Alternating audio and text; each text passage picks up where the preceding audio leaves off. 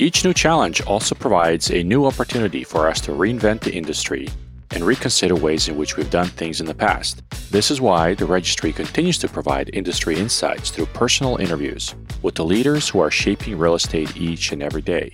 By subscribing to our podcast, you are helping us in our work, and we will continue to deliver programming such as the one you're about to hear. Please click the subscribe button and let your friends and colleagues know about us. It will help you and the industry stay ahead of the game.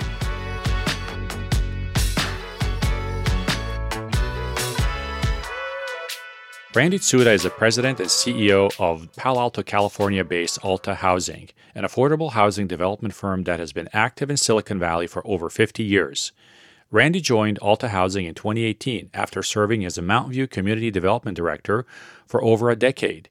His career includes experience in the nonprofit, private, and public sectors and spans real estate, city planning, affordable housing, and economic development. Randy, good morning. How are you? Good morning, Vlad. I'm doing well. How are you? I'm doing well too. I'm doing well. Randy, I appreciate you taking the time to speak with us. Do you mind uh, telling us a little bit about yourself and your organization as sort of a way of introduction? Sure. So I'm Randy Tsuda, and I'm the president and CEO of Alta Housing. So Alta Housing is a community-based nonprofit organization.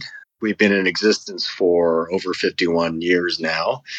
And for about 45 of those 50 years, we focused exclusively in Palo Alto, California, which is kind of the heart of Silicon Valley. And, yeah. and, uh, and over the last five or six years, the board is in the organization. We've decided to, if we were going to truly fulfill the our mission, which is to provide and support uh, lower income residents with housing and services, then we really need to look at expanding our geographic scope. So, over the last five or six years, we've begun to expand gradually into other parts of Silicon Valley.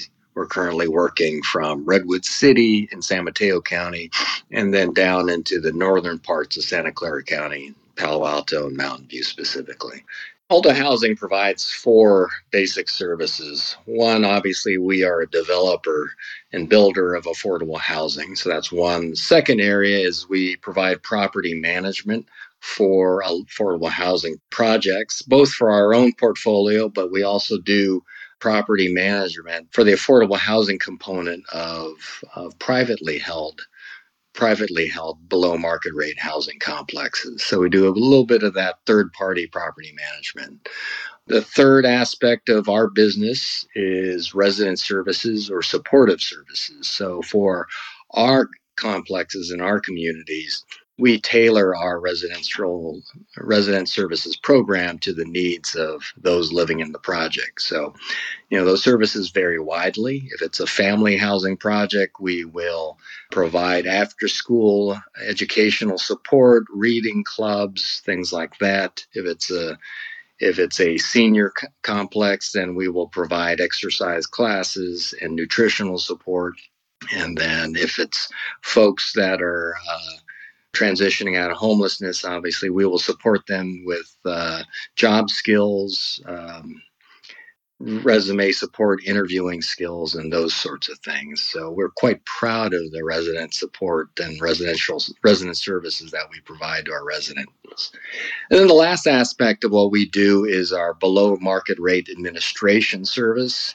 And in this case, we it's an outsourced service we provide back to local cities for cities that want to either contract out their overview and administration of their BMR housing program, they can contract with our organization and we will monitor, do the income monitoring, uh, tenant selection process uh, for on behalf of the city. So we currently provide that for four jurisdictions. Got it, got it. And for now, this is the focus of the organization. It's the sort of Bay Area, but kind of more specifically, kind of Santa Clara County and maybe parts of uh, San Mateo County, essentially, right? That's right. You know, from our standpoint, it's the uh, heart of Silicon Valley. It's the portion of the Bay Area that has the highest uh, housing costs and the need for affordable housing is the greatest. Yeah.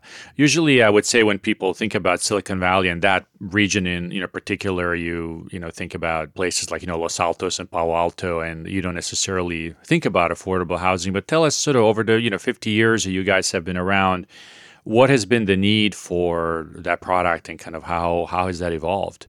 There's always been a, a need for affordable housing in the Bay Area, right? The housing crisis and the housing situation in, in, in the Bay Area and specifically here in, in Silicon Valley is a, is a monster we've created over the last 20 to 30 years. So it's uh, been an ever increasing problem and challenge for the region. We have decades of underproduction in terms of housing. Yeah. So what started out as something that, uh, to Palo Alto's credit, they they supported this uh, the formation of this nonprofit some 50 years ago. You've gradually seen that uh, demand and need for affordable housing ripple across the entire Bay Area to the point where it's you know one one of the great challenges to the Bay Area. If you look at the polling information and, and, and interviews from CEOs in Silicon Valley, they they consistently mention housing costs, lack of affordable housing, and transportation as as the greatest challenges facing the economic viability of the region moving forward. Yeah. And over over that half a century essentially, how how many projects have you guys been involved in? You know, we over the past 50 years or so, we've uh, we've completed about 25 projects. What's interesting is that uh, we have currently six projects in the pipeline now, so we are significantly increasing our uh, our pipeline of yeah. developments uh, in over the last few years. So, you know, what is we continue to be a community based nonprofit focused very very locally here in the sub region. But at the same time, in this eh, what this one area, Silicon Valley, you know, we are we are definitely increasing our product flow, trying to bring on more projects onto the market as soon as, soon as we can. Yeah, and, and what has been the cause of that sort of increased level of you know production now versus versus in the past? I think it's it's really a commitment by the board and the organization to look beyond Palo Alto, look in in Silicon Valley as a whole, its uh, commitment to gradually increase not only the geographic focus, but the associated need to increase staffing and expertise in terms of our nonprofit. So, and I think we've we are successfully fulfilling that mission now. We are continuing to look into other parts of the Bay Area. We'll try and do that in a rational way. You know, this will always be our home, but looking out into the future, we will gradually expand our, our geographic focus. Interesting, yeah. So, if you could, you know, provide sort of an assessment of the, you know, the state of the affordable housing, you know, development in the in the Bay Area now, right? How would you characterize that? It's good and bad. The need for affordable housing has never been greater, and, and at least in my career, I I think we are at an all time high in terms of the general public's understanding and exposure and support for housing and specifically affordable housing. So I think that level of support amongst the public has never been greater. And the pandemic has only spotlighted this issue more, right? It's never become more obvious than now that the need for affordable and safe and well maintained housing, allowing lower income residents to remain stable and secure in their homes, it's never been more important and never been more obvious than today. So I think that's the blessing and the curse. I think there's a lot of public support uh, for affordable housing. I think the looking forward, I think there are challenges on the horizon yeah. in terms of uh, you know funding availability.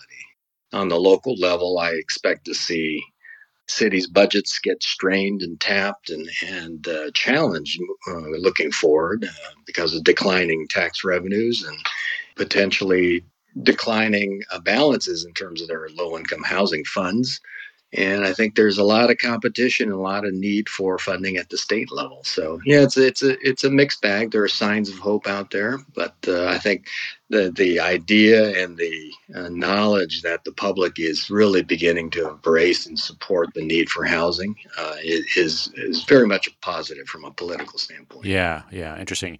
I'd be remiss if I didn't ask the impact of COVID. Obviously, right? I mean, it's been so disruptive for everybody. And I and I don't necessarily want to dwell on the kind of negative aspects of of that, but out of chaos usually comes opportunities. So, you know, what opportunities do you see coming out of sort of where we are today and kind of the impact of the global pandemic? From my standpoint, uh, interestingly, the pandemic has tested our organization and tested many organizations out there.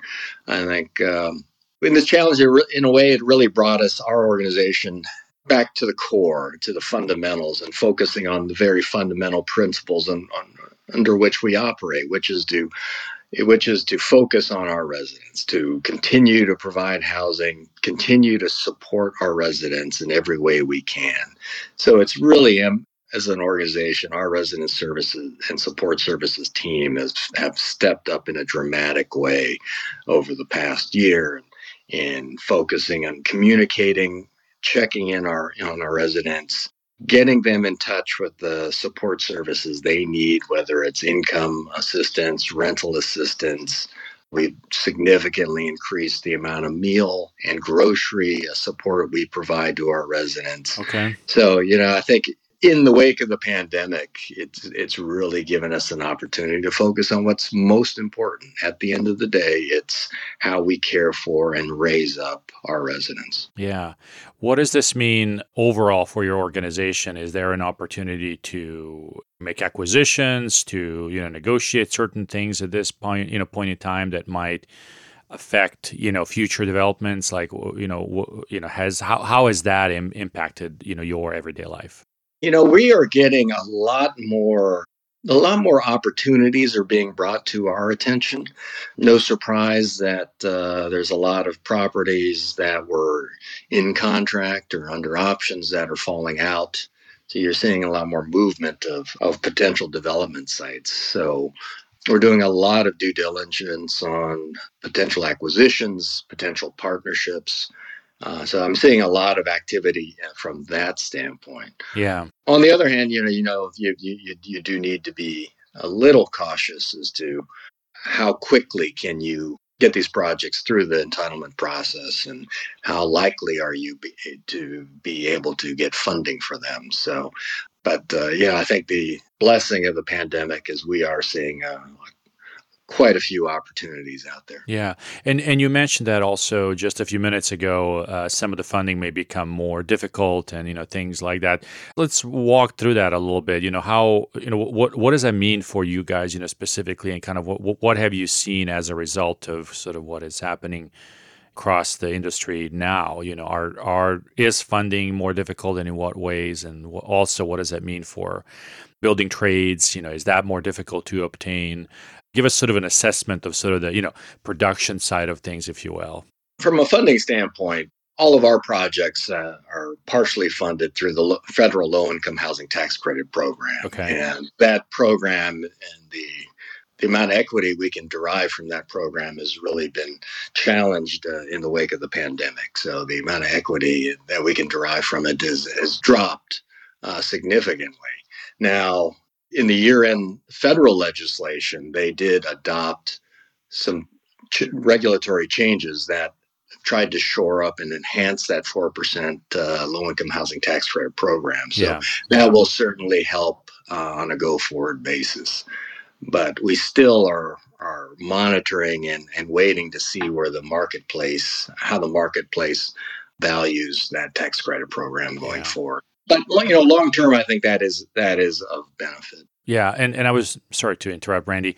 And and your other part of funding comes from some of the local sources also, whether it's county or city stuff as well. They've been challenged with COVID, with you know lower revenues as well. Have you seen an impact on what they can do to help you, you know, accomplish your task essentially? Yeah, I think you've really hit on a, a significant point, Vlad. Is that uh, no surprise with the uh, pretty strict shelter in place orders and restrictions that we here have here in the Bay Area. You see local the local revenue streams, local re- revenue streams in terms of uh, sales tax and transient occupancy tax, otherwise known as the hotel tax. You've yeah. seen those significantly drop. So I, I, I do see local local jurisdictions, cities uh, being challenged in the future, uh, challenged to balance their budgets, to maintain staffing, And if there is a slowdown in market rate development, whether it's on the residential or office side, I do see a reduction in those in lieu fees that go towards supporting and investing in low income housing. Yeah. So I think there are challenges out there for local government uh, from at least three different perspectives. Yeah. Have you found the cities to be more responsive to you know speeding things up in terms of getting getting you know paperwork done and that kind of stuff? I imagine opening one of your projects is always a good sort of story for every city that you work with, right? What's your sense of that? Varies widely by jurisdiction. Certainly, uh, we had a project in San Mateo County which was able to utilize uh, SB 35, which is a s- state uh, bill that streamlines the development process for certain types of projects. So, Yeah. in that case, that project went through very, very quickly, and and uh, the county uh, process processes processed the project very efficiently.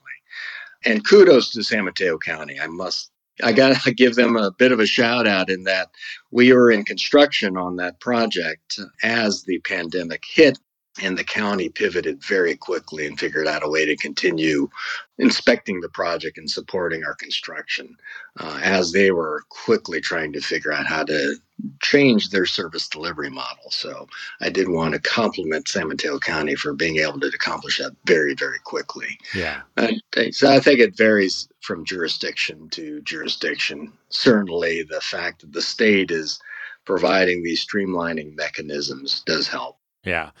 I want to switch over to kind of a topic that's been a little bit in the in the news lately and this uh, focuses on usually the kind of higher paid employees leaving the Bay Area in some cases, you know, companies relocating their headquarters. For the folks that you have in your projects, you know, are, are you seeing a similar kind of trend or does it diverge at a at a certain point? We in our in our projects in our residents we aren't seeing a, a, large exodus of folks leaving the bay area i think because people are in in housing and are paying rents that is commensurate with their incomes so yeah. they aren't leaving for um, economic reasons which is different than what you at least uh, if you look at the reports and some of the from data and you read the newspaper articles, you know, that's different than what you're seeing uh, with some other folks. But you know, you're seeing a lot of discussion, right, about uh, companies leaving the Bay Area and higher income tech workers being able to work from anywhere, and yeah. some of them yeah. relocating. So we have not seen that uh, amongst our residents in any significant way, at least to date. Yeah. But a portion of that group that's also leaving the Bay Area, you know, is for affordability, right? Thinking that now that they have the flexibility to work, uh, you know, from wherever they're going to places where it's cheaper to cost uh, to sorry, it's cheaper to live. Sorry, as you look at this, you know, I wouldn't say those folks are necessarily, you know, rent burdened, but what is the challenge with the folks in in your demographic? Are, are you seeing higher impact of uh, you know rent burden and sort of how how is that playing itself out and maybe by you know category of folks too? If you're not in affordable housing uh, or rent restricted housing um, you are in all likelihood rent burdened or severely rent burdened. In the bay area if uh, low low income uh, folks that are low income households that's uh, between 50 and 80 percent of the med- area median income. Yeah about over half of those uh, households are rent burdened. They're paying a disproportionate amount of their income to uh, to remain housed, and that only increases dramatically if you look at the very low income categories. That increases to over 80% of those households are are severely or are, are cost burdened or severely rent burdened. So these are the folks that uh, are providing essential services to to our local economy. These are the folks that you see in our shops and stores and and uh, work in our companies every day. And the fact that they are paying 55% to over 80% of their incomes to stay housed is quite shocking. Yeah, yeah, yeah. If there are people who are who are leaving the region, automatically I would assume that means that there's, you know, more access to housing, you know. Th- does that mean affordability is going to go up at this point or at least maybe creep up a little bit if not go up? overall, what what does that do? Do you think for housing in the in the region in general?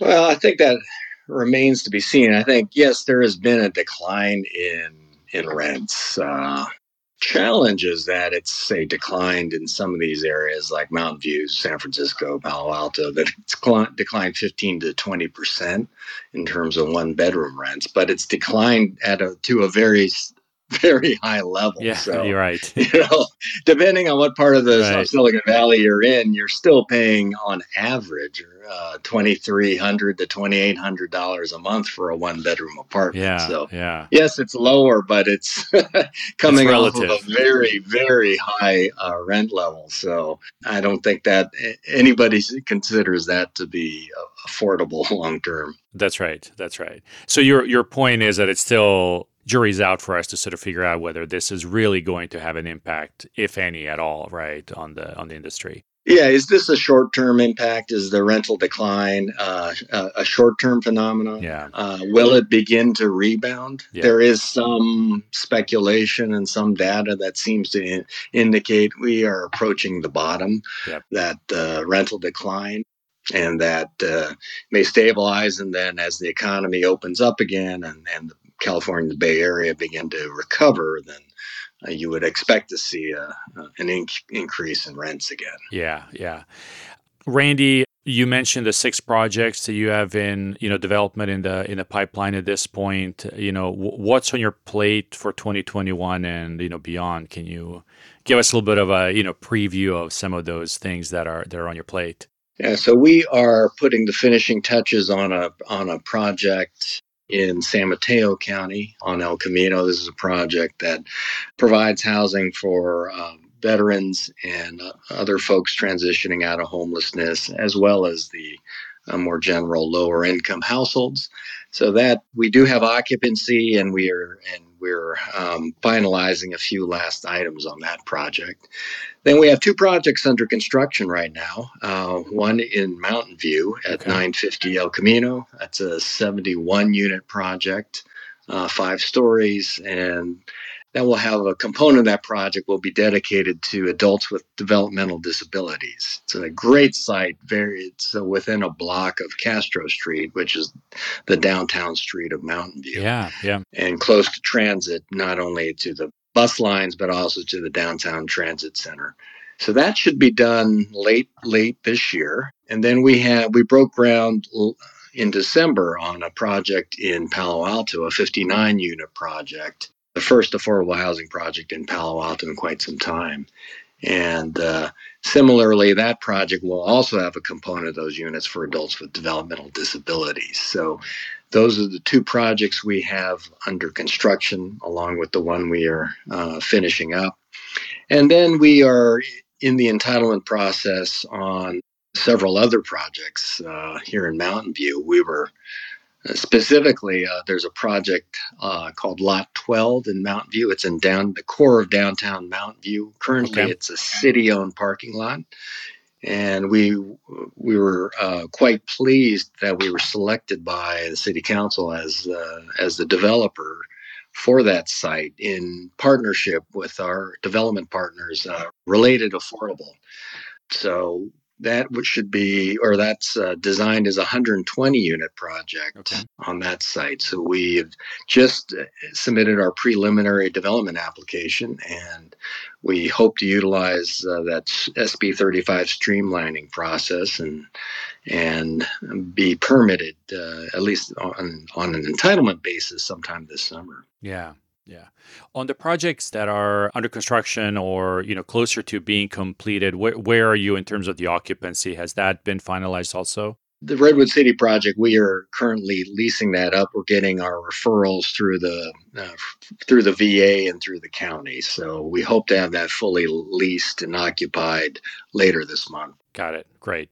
And then, you know, Randy, we have a pretty broad group of people that, that we touch on a, you know, daily basis. Um, how can the industry be more helpful to you in terms of, uh, you know, doing what you do and, you know, help further your mission? I think that that help and partnership can take many forms.